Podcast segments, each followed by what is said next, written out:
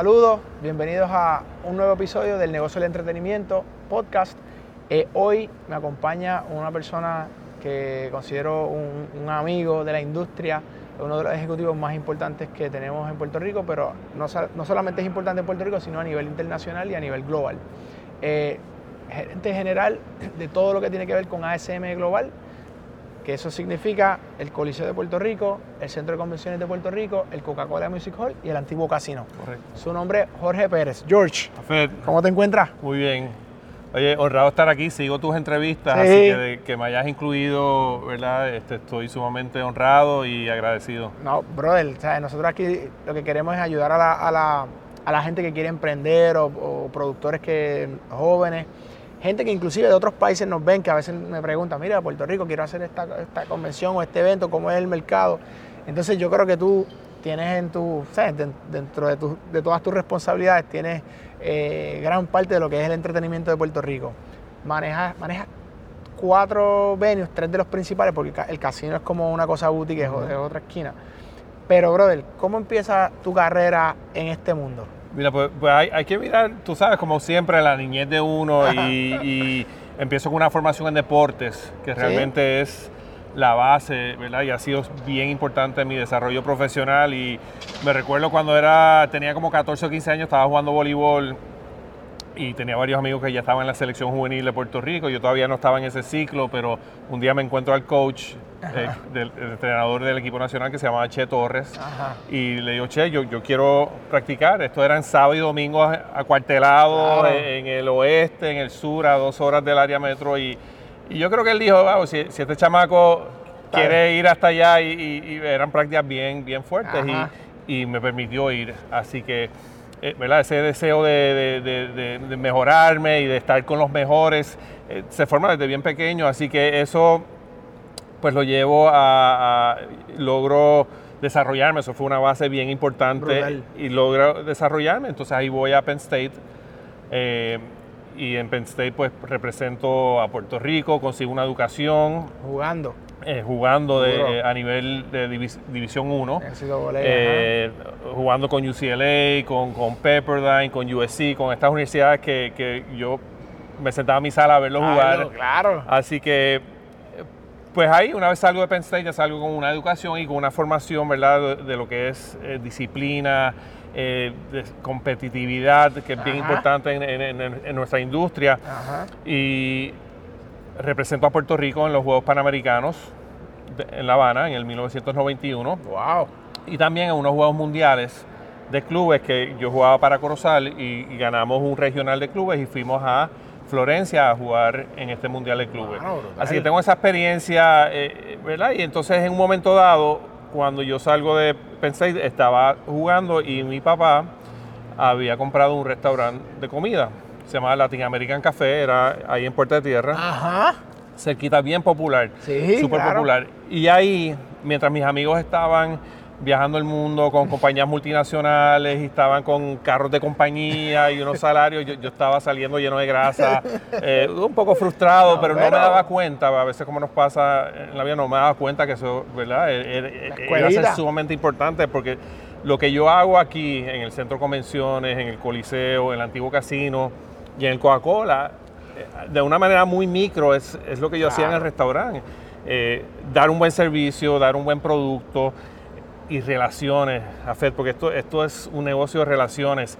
Y ahí es donde yo me doy cuenta, yo digo, la gente iba al restaurante, claro, porque la comida era buena, pero yo me daba cuenta que a la gente le gustaba hablar con los dueños, ¿verdad? Con, con, mis hermanos, conmigo, y les encantaba, y me daba cuenta qué importantes son las relaciones en esta industria. Así que cojo esa escuela y durante mi estadía en el Latin American Café, digo, no, tengo que hacer algo más, tengo que prepararme, tengo Porque tengo un bachillerato, pero 8 o 9 años en, en, administrando un negocio familia, quizás, eh, No, no, sea algo contundente para, para, seguir mi carrera profesional, así que ahí hago la maestría en la Inter. ¿En qué la hace? ¿En qué, en qué área? La hice en, en, dos, eh, dos concentraciones, en finanzas y en mercadeo. Ah. Brutal. Y, lo completo, entonces ahí, una vez completado eso, y me siento que ya cumplí, ¿verdad? Con el negocio de familia, pues me muevo y, me voy a trabajar con la Oficina de Ética Gubernamental eh, Entras al gobierno. entro a una oficina que, que, ¿verdad? que era separada al gobierno, eh, a política eh, eh, en su esencia, pero ahí era como se, circuntar- se juntaron unas circunstancias y realmente ya yo quería hacer otra cosa y fue la oportunidad que se me presentó y, y la cogí. Ya. Y no me di cuenta que yo iba a estar administrando fondos públicos, propiedad pública, iba a tener esa experiencia, entender la importancia de la responsabilidad fiduciaria que conlleva esa delicada ¿verdad? función. Sin darme cuenta que me estaba preparando para lo que hago hoy, porque el centro de convenciones, el Coliseo de Puerto Rico son Sí. edificios públicos Sí. administradas por una compañía privada, pero todo lo que nosotros tenemos aquí a nuestro alrededor, los fondos que generamos son por definición fondos públicos, porque le pertenecen a la autoridad del Distrito Centro Convención. Así que en ese momento eh, mi carrera toma ese rumbo, no necesariamente quería estar en el gobierno, pero era la oportunidad, me quería ir y, y se juntaron esos dos mundos y me fui. Y ahí estuve ocho años y cogí una experiencia invaluable de, de manejar propiedad pública, eh, la rigor- rigurosidad de, de una excelencia Sí, eh, transparencia. administrativa, transparencia.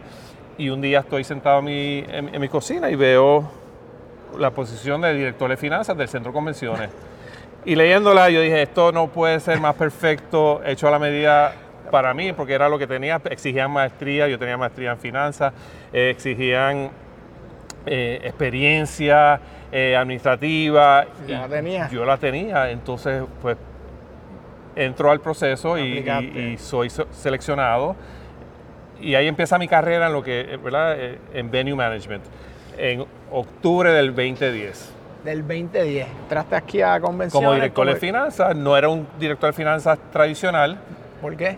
¿verdad? Pues eh, tú sabes que eh, eso del left brain y right brain, pues, eh, Claro. eh, fui afortunado de, de- de- de- de tener un poquito de ambas. Ajá. Y cuando vengo a ver, eh, empiezo a, a- a- a esa parte de creativa y esa parte de, de Sí. no tradicional, que no, no- no es el perfil típico de un financiero. Ajá.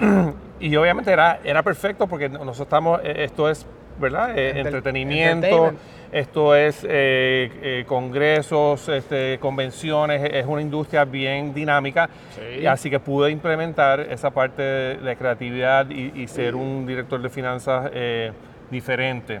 Ahí me lleva mi carrera. A mí siempre me gustaba, y lo aprendí en Latin American, como director de finanzas yo bajaba al piso, me gustaba saludar a los clientes, porque a la gente le encantaba. Decía, ah, este es el, este es de los chavos, este es el de los chavos.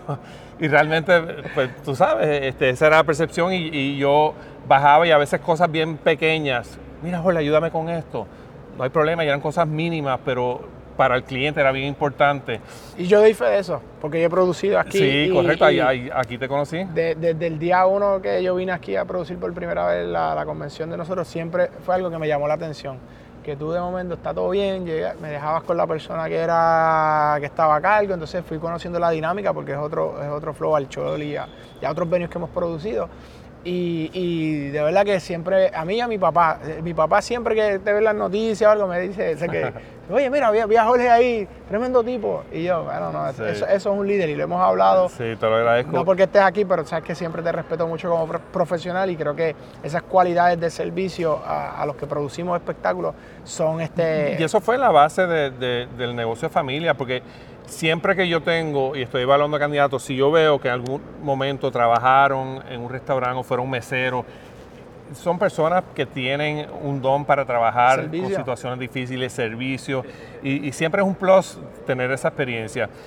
Entonces, volviendo a, a- a eso, como director de finanzas también me di cuenta que casi todos los problemas en X o Y momento, ya sean contractuales, Terminé ya sean de servicio, acababan en mi escritorio. Así que Claro. yo con mucho gusto iba y, y- y lo atendía. Eso me fui, fui dando a conocer en la industria como para el 2012 creo que fue, porque mis primeros años no hacíamos muchos conciertos aquí, pero en el 2012 empieza la serie de Electric Holiday. Claro, Y ahí fue que entonces me enamoro del lado de entretenimiento. Claro. Como director de finanzas trabajaba directamente con Max, con Víctor en, en esa producción que eran unas mega producciones Sí, porque sí. nosotros recibíamos aquí, era la- el día después de Navidad, De Navidad. y la víspera de de Reyes. Reyes, claro. Y eran los mejores, ¿verdad? Los Sí, mejores empaquetado. DJs del mundo. Y Ajá. aquí teníamos 20 mil personas en una de, de las funciones y 18 mil en la otra. Y ahí fui, ¿verdad? Y fui conociendo esa parte del mundo, Este que, mundo. que- que era o sea, empezar a gran escala, Claro. porque ¿verdad? recibíamos más gente inclusive que, que- que en el Coliseo. Claro. Voy conociendo a los productores eh, y seguimos haciendo relaciones y ¿verdad? Eh, esa apertura. Creamos un modelo en aquel momento donde, donde damos descuentos por, ¿verdad? y incentivos a los productores y- y, eh, para hacer conciertos específicamente. Y entonces llega el 2015, la administración de la autoridad del Distrito Centro Convenciones, que estaba en ese momento, decide buscar alternativas para operadores del edificio, o sea, abrir un RFP. Ajá. Y abren el RFP. eh, obviamente, de, de los requisitos solamente participaron tres compañías, que eran las tres compañías grandes, a nivel, porque ellos eh, aseguraron que fuera una compañía que tuviese X años de experiencia administrando a nivel global. Así que son tres compañías que participan. Dentro de ellas, AEG. Ajá.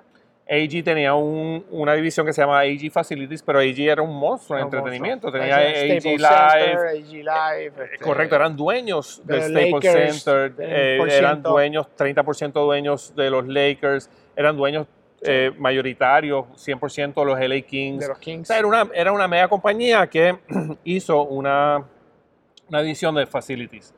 Y ellos participan y se da el proceso riguroso, ¿verdad? Y después de como ocho años salen seleccionados como los nuevos operadores. Obviamente yo trabajaba para SMG como director de finanzas y todos estábamos asustados Sí, que, que "Diablo, íbamos a perder el sacar". trabajo. Así que cuando ellos vienen a Puerto Rico ya cogieron el bid para ser los operadores y empiezan a entrevistar a la gente, pues yo voy a la entrevista, yo, Claro, yo quiero asegurar claro, mi trabajo como director de claro. finanzas. Y voy a una entrevista, dos entrevistas, y cuando vengo a ver por el tono de las preguntas y por ya quienes me estaban entrevistando, yo dije, espérate, yo, yo no creo que me están considerando para director de finanzas. Entonces me dicen en la tercera o cuarta entrevista, tú vas a ser nuestro candidato para gerente general. Así ¿Cómo que... te sentiste ahí? Súper, bueno, fue de los momentos más emocionantes de mi Claro. carrera, o sea, eso eh, inexplicable lo que sentí, el- la felicidad, y entonces ahí eh, ellos me presentan a la autoridad del, del distrito como su candidato, porque el, el contrato de management establece que la autoridad tiene que aprobar Esa persona. eh, esa, esa persona. La autoridad me aprueba y en septiembre del 2016 empiezo mi carrera como gerente general El 16. del centro de convenciones. Al, al mismo tiempo, ya hay conversaciones, ya eh, los terrenos de aquí al frente, eh, los lotes, Ajá, que entonces. ya se, se- se- estaba encaminado que iba a ser un centro de entretenimiento. Brutal. Y AG empieza a conversar con, con el equipo de Federico Estuve y Prisa Claro, para Prisa. manejar un- una sala de espectáculos que iba a haber ahí, que iba a ser una parte integral Del de- concepto. de- del- centro de entretenimiento. Así que yo dije, cuando yo empecé, yo dije, si yo no hago un trabajo de excelencia aquí, mi carrera... Allí se va. y si hago un buen trabajo, mi, mi carrera tiene muy buenas posibilidades de, de- Crecimiento. de crecimiento porque lo que venía paralelo, creciendo, ¿verdad? Y yo tenía que, que posicionarme y fajarme para que mientras el distrito T-Mobile, que en aquel momento no, no se llamaba un- así, Claro. eh, se fuera desarrollando yo, y teniendo éxito. Entonces aquí nos concentramos a, a- a- traer más conciertos. Claro. Trajimos Caramelos de Cianuro, trajimos este, eh, Pedro Capó Sí. eh, y, y- y mucho entretenimiento.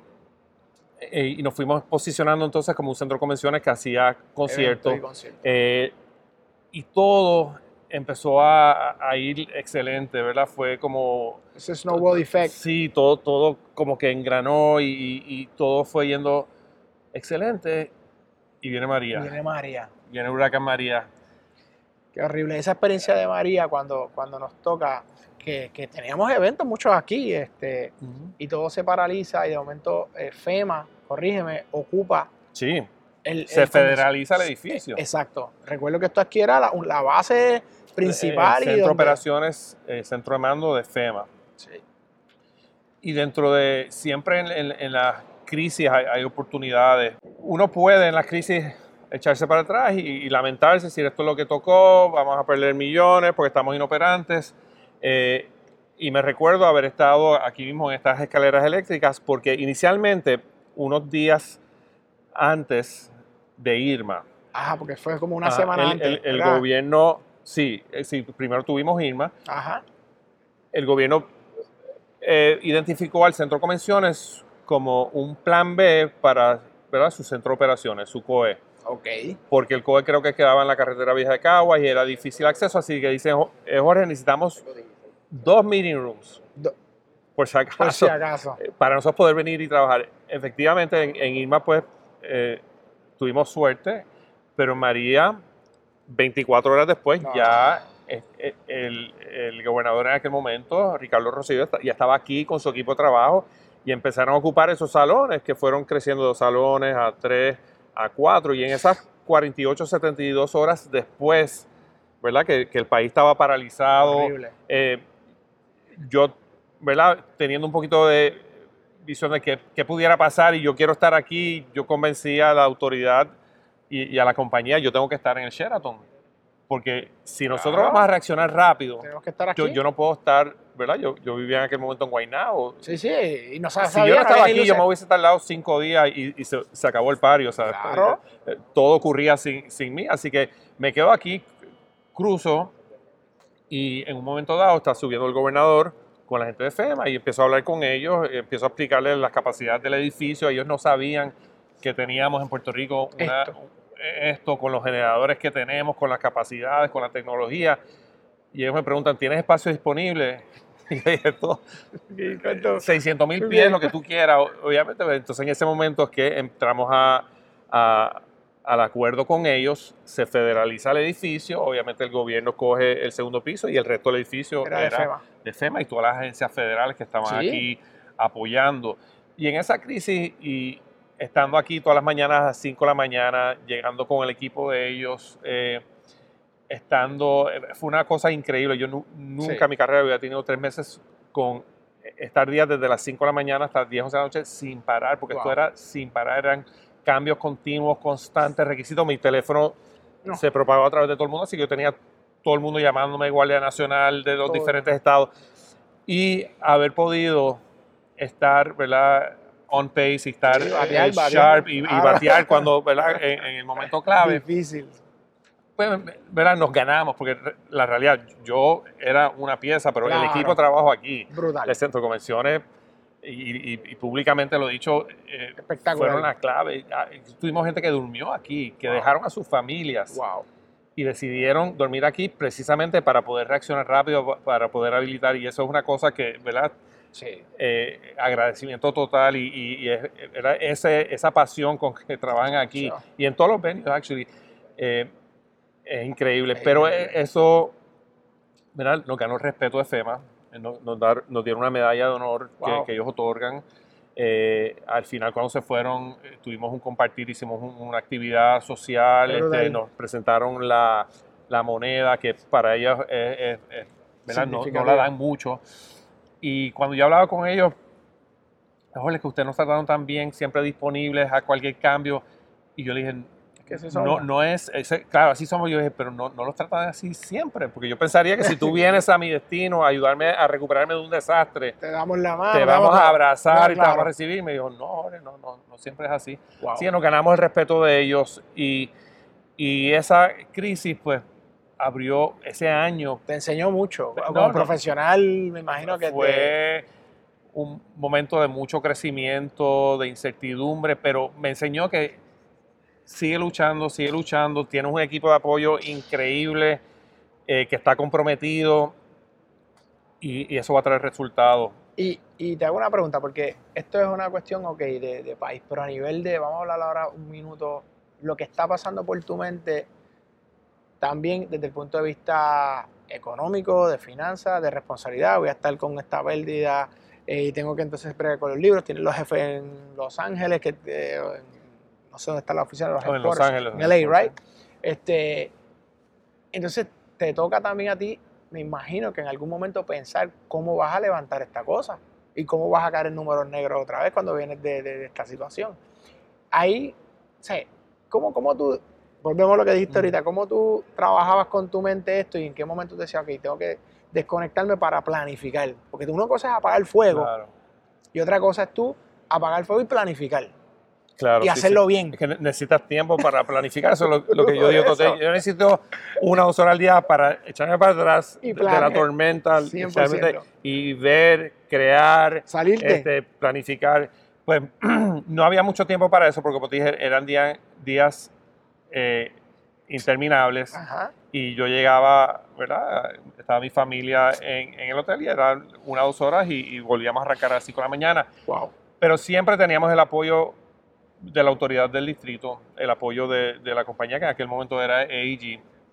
Así que eso me daba tranquilidad. Obviamente esto, esto- esto era una cosa que estaba en todos los medios de Estados Unidos. Sí. Así que nosotros teníamos a- a- apoyo eh, de la compañía en términos de qué necesitas, este, estamos contigo. O sea, entendían la, la situación, situación, porque era, claro. era Mayor. eh, sin precedentes. Claro. Pero tienes toda la razón. Eh, eh, Eso, hay, hay momentos donde el entrenamiento que uno tiene, la educación, eh, las experiencias, es actuar. Claro. Eh, eh, eh, eh, eh, tú sabes, es actuar y, y estás en automático y estás, Sí.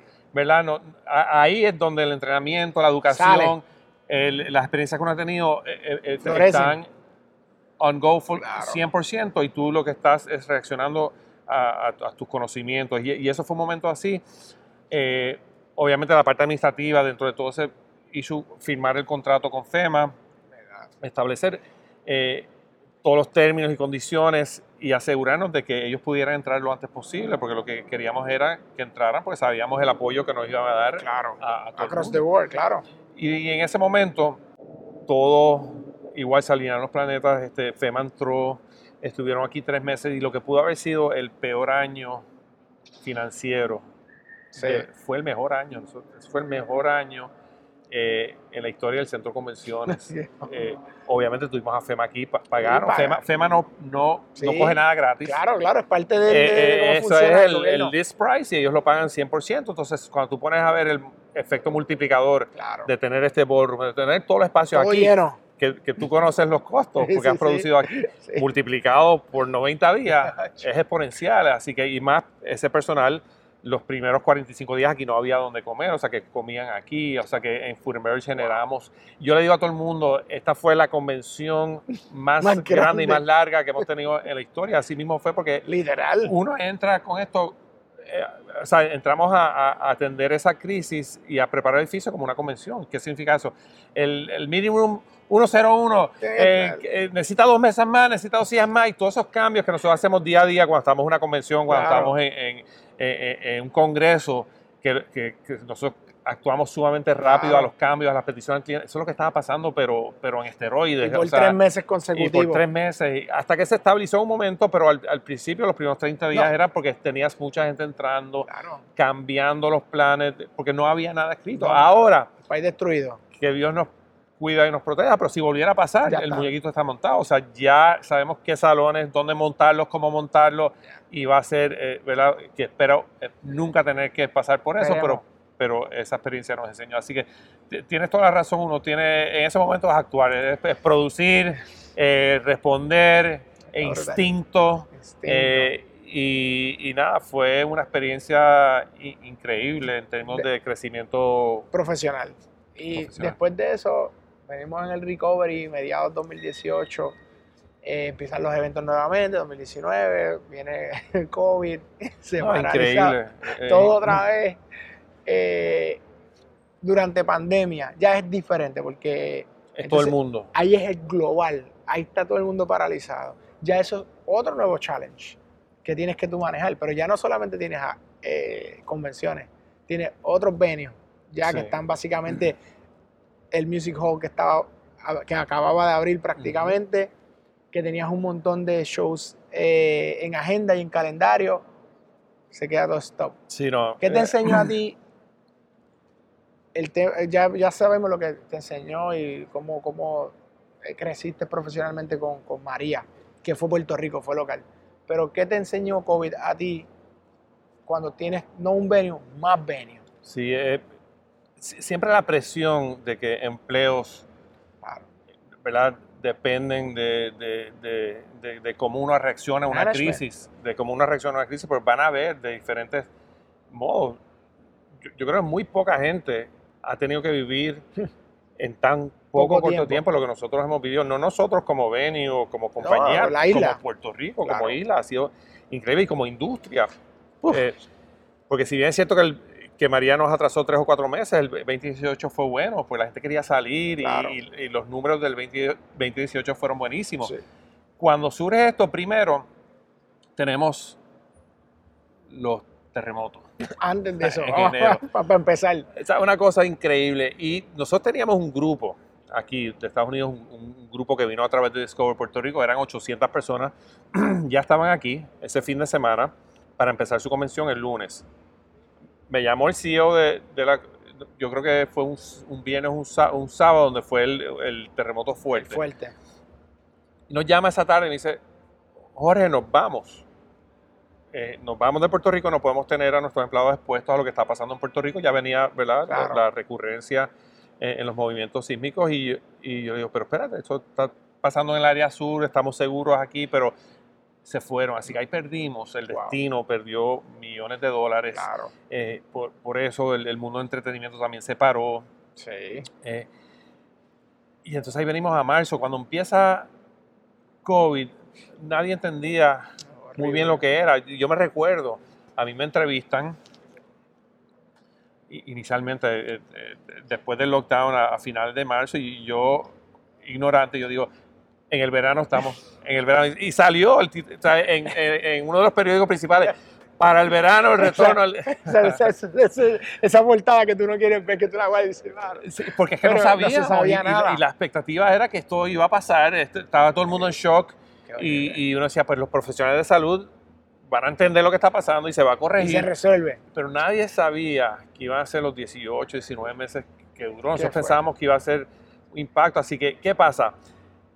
Después de ese shock inicial, cuando nos sentamos y ya todo el mundo sabe, esto va para, largo y más. El mundo de nosotros que nos empieza a decir 2021, final de 2021, eso al principio de 2020 decía se acabó. O sea, uno no tiene otra alternativa que decir, se acabó la industria, se acabó el venue, eh, se acabaron carreras. Productores, muchos. Sí, de todos muchos lados, se afecta a todo el mundo. Mira, Jafet, esta industria en Puerto Rico es sumamente importante. Claro. Nosotros empleamos lo que es entretenimiento, espectáculos eh, públicos, reuniones, convenciones, toda esa industria sólida.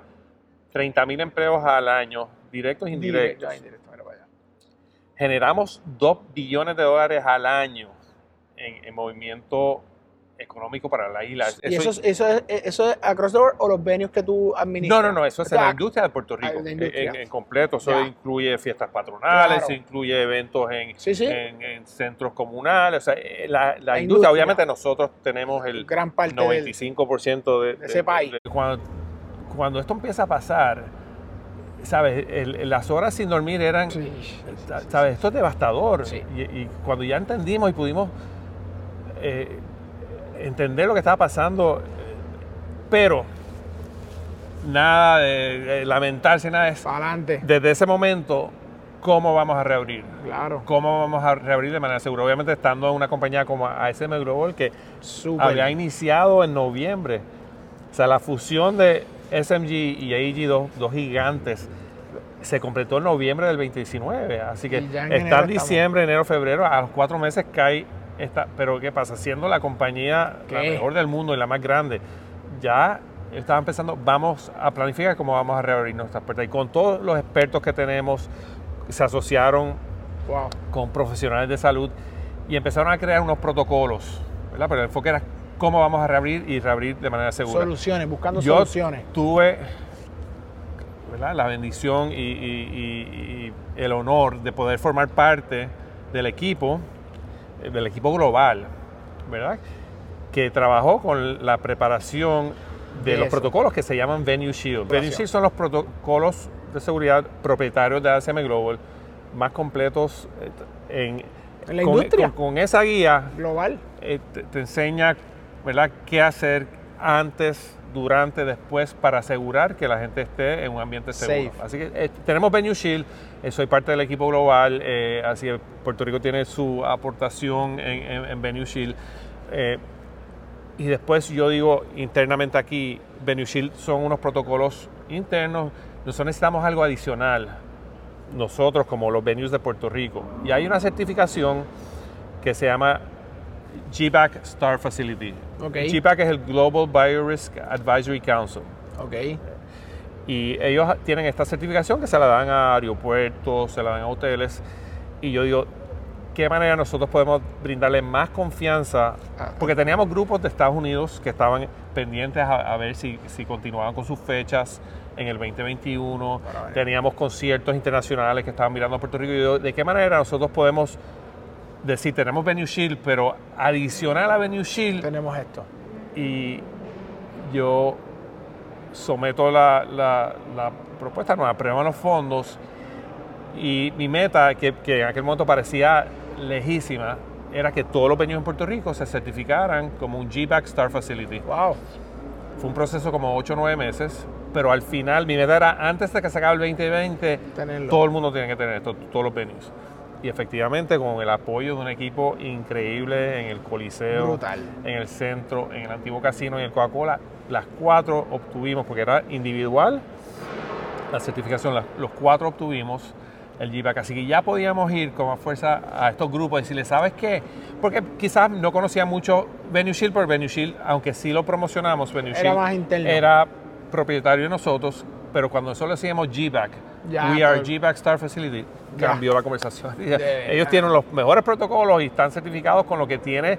O sea, esto es lo que tiene, eh, en aquel momento se llamaba Staples Center, Claro. lo- el O2, los aeropuertos, las principales más ho- grandes. hoteles, que lo que dice eso es que los protocolos que tenemos in place y la capacitación de los empleados, porque Ah. el- el- esa certificación requirió que varios empleados cogieran unos cursos y cogieran unos exámenes. Ahí es que tú coges tu, tu certificación. No, esa, esa, esa- es esa después. Ok. Eh, Esto fue en preparativo, así que ya tenemos, empezando el 2021, todos los elementos. Estamos Wow. Venue Shield, GBAC, entonces ahí logramos eh, transmitir esa confianza a grupos Sí, y ah. convenciones que estaban para venir a Puerto Rico en el 2021, que mantuvieron su compromiso.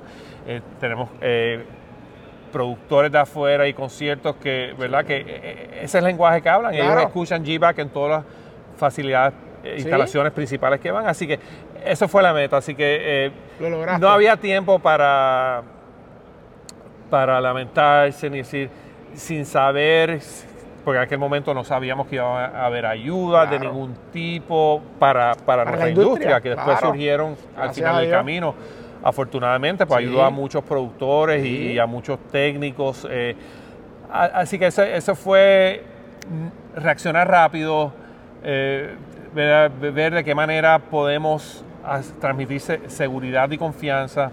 Y al mismo tiempo, la otra certificación, al mismo tiempo como eh, ese afán de, de mejorar y hay una organización que se llama International Association of Venue Managers. Esta es la, la- la organización más importante que coge todos los venues en el mundo. Del mundo. Ellos tienen unas certificaciones que son bien importantes en, en nuestro mundo. Una que se llama Certified Venue Professional, que ese tiene unos, unos eh, requerimientos para cualificar y más o menos ahí tienes que tener como unos 5 a 8 años de experiencia y tienes que tener una educación, tienes que tener, es, es un sistema de puntuación eh, específico. Y tienen Certified Venue Executive, que ya esa es la, La principal y esa eh, en el mundo actualmente hoy creo que son un poquito menos de 300 personas que la tienen eh, en una industria ¿verdad? global.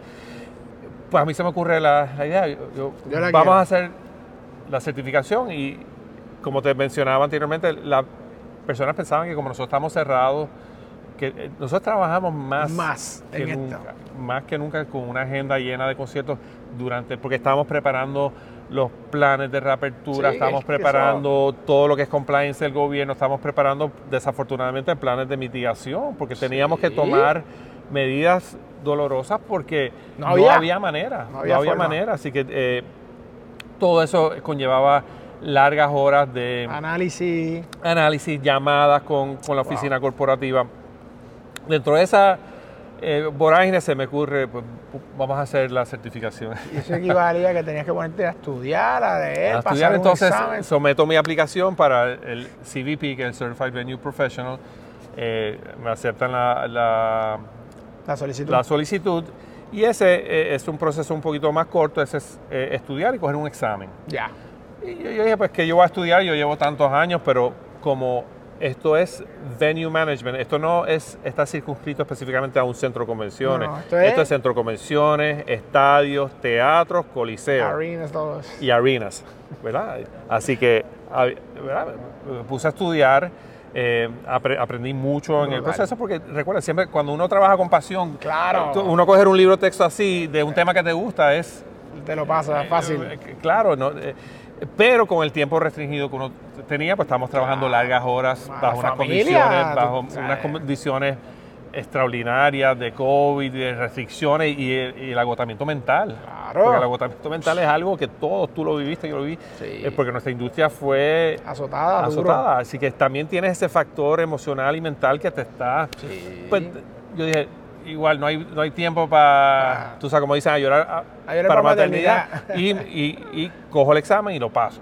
Así que ya tengo, mi, tú sabes, mi certificación y, digo, quiero la otra. Este, conseguí la CBP en septiembre del, del 2020. Fue cuando completo esa.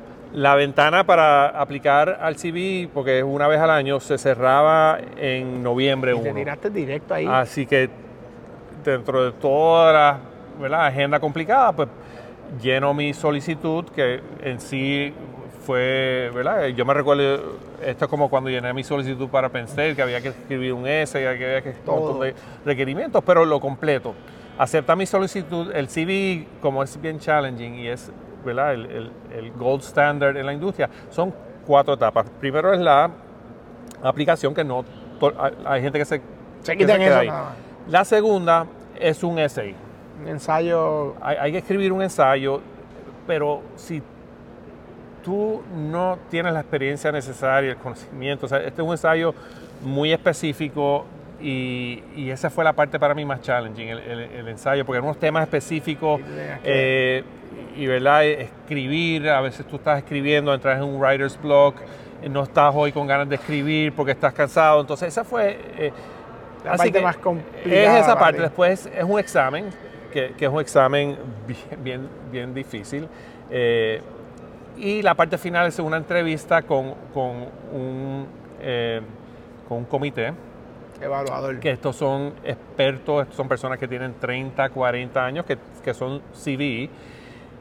Y, y- y es este panel que, que te entrevista de cualquier pregunta, De cualquier tema tema de- relacionado a... Claro. Así que el essay lo- lo completo, lo paso. Después esto es por tiempo, después de las 3, 4 semanas tienes el examen, el examen lo paso y el panel. El panel fue, me lo disfruté un montón porque estaba con gente que yo admiro, gente que... Top. Y tuve la oportunidad de decirles a ellos lo que es Puerto Rico, porque eh, yo le metí el twist Eh, que somos Puerto Rico, la importancia de venue management en Puerto Rico, porque tienes que poner en contexto cuando empezamos en Puerto Rico, el- se empieza a construir el centro de convenciones casi paralelo y el Coliseo. El Claro. Coliseo abre, abre un año antes, pero no sabíamos. Sí. Sabíamos y, son estructuras que ya mismo la- o sea, las vamos a presentar lo que, lo que son. Sí, no, no sabíamos mucho de eso, así que de, de- de lo que es administrar estos venues de calibre mundial. Mundial. Eh, así que ahí eh, vamos, eh, le explico a ellos lo que es Puerto Rico, cómo ha trascendido la, la- la- la carrera de venue management en Puerto Rico y le hago esa intro y bueno, les encantó mi- y me otorgan el CBI. Cacho.